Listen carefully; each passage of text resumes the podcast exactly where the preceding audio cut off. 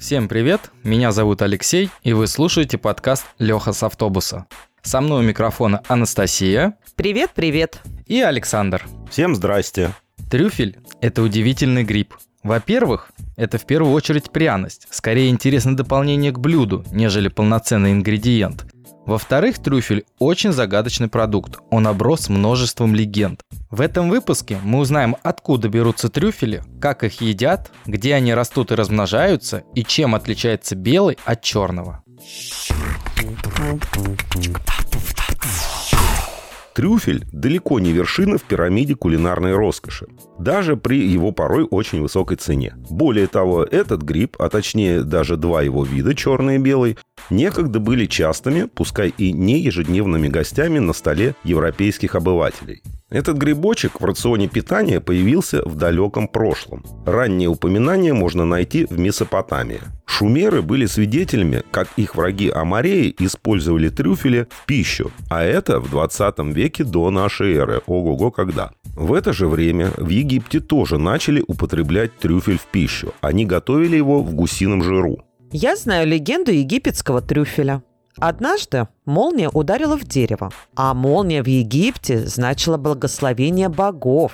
В корнях этого несчастного дерева роется свинья и находит небольшие клубни, которые с удовольствием съедает. Хозяин свиньи это увидел, убедился, что свинья после такой еды здорова и с ней ничего не произошло. Решил сам попробовать их. Вскоре после употребления трюфеля он становится многодетным отцом. Хотя до этого у него не получалось обзавестись потомством. После этого трюфель становится религиозным даром и очень почитается. Естественно, после такой презентации трюфеля он стал мега популярным. Произрастал он повсеместно в Средиземноморье и вскоре появился в кулинарии Греции и Рима. В античном мире сложились и первые мифы об этом грибе. Его считали магическим взаимодействием влажной земли и грома или ребенком Земли. Его часто использовали как природный стимулятор и отождествляли с древнеримской богиней любви, красоты и плодородия Венерой. Само слово «трюфель» пришло к нам по одной из версий из берберских языков Северной Африки,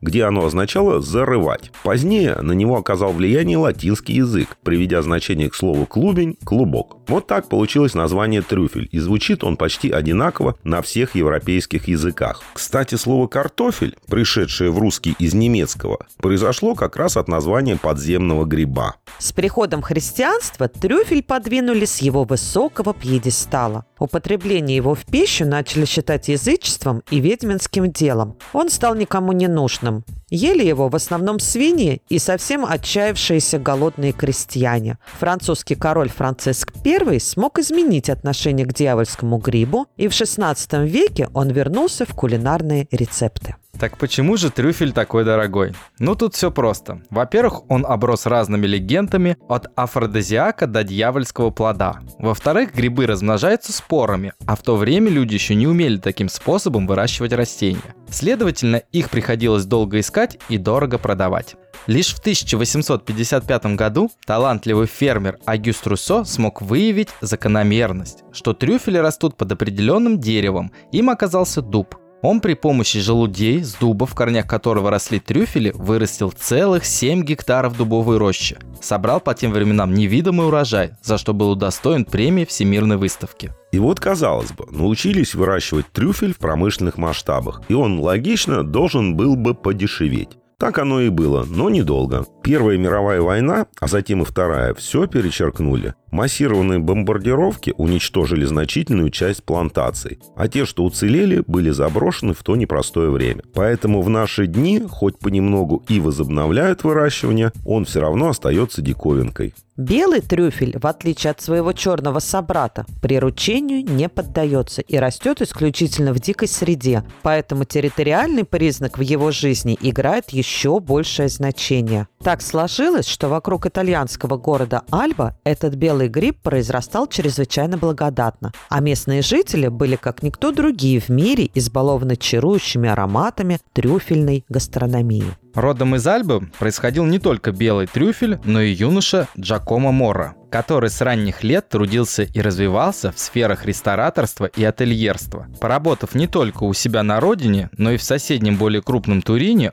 он смог разглядеть огромный потенциал Альбы, как трюфельной Мекки где можно организовать то, что сейчас называли бы гастрономический туризм. Ну, кстати, он его и изобрел. К счастью для Мора, прямо в сердце Альбы в состоянии банкротства находился огромный современный по тем временам отель, который амбициозно, но крайне безрассудно решили выстроить в простом провинциальном городе на многие километры, окруженном сельской местностью. Вложив в приобретение и обустройство здания средства, заработанные во время жизни в Турине, Джакомо к своим 30 годам стал не только отель модельером, но еще и пиарщиком белого трюфеля. В 1929 году на выставке Фьера де Альба Мора впервые во всеуслышание прорекламировал ароматный гриб. А к 1933-му мероприятие уже стало ярмаркой трюфелей. На нее прибыла обширная делегация зарубежной прессы. А «Таймс» писали в своем репортаже, что тут производят белые трюфели Альбы, самые ароматные и известные в мире.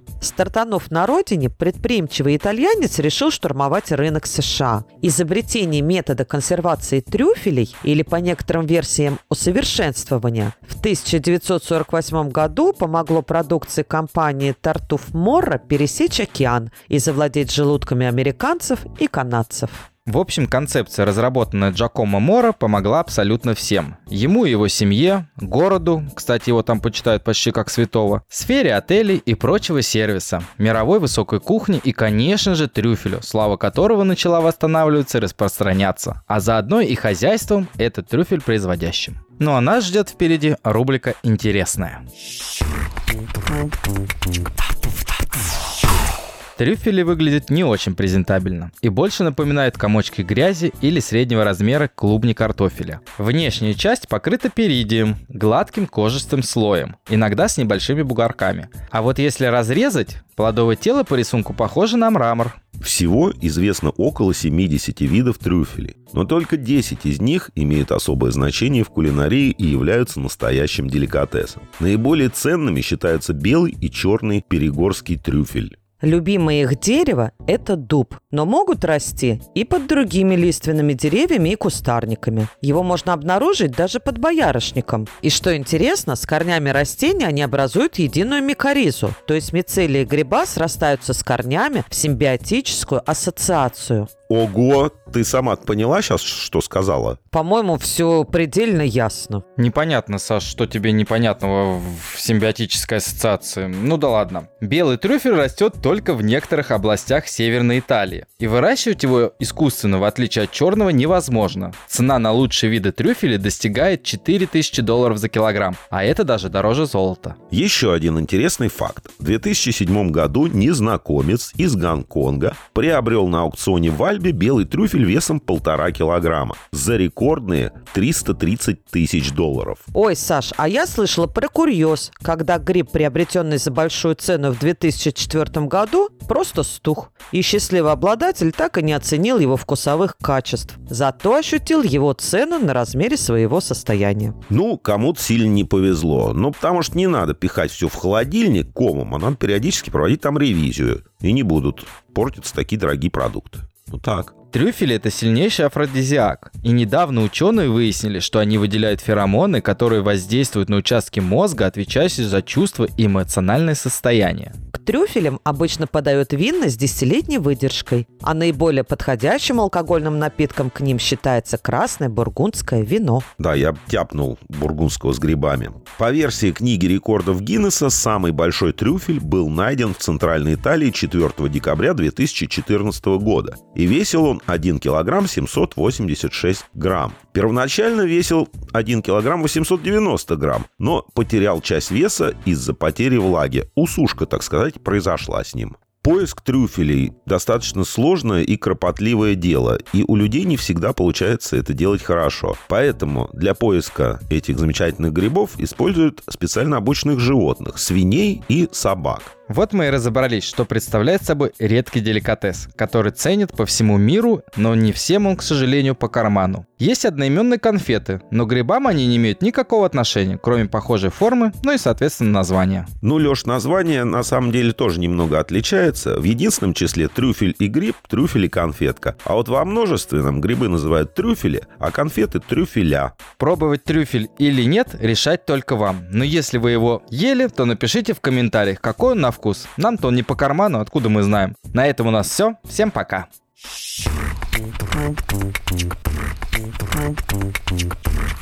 Thank you.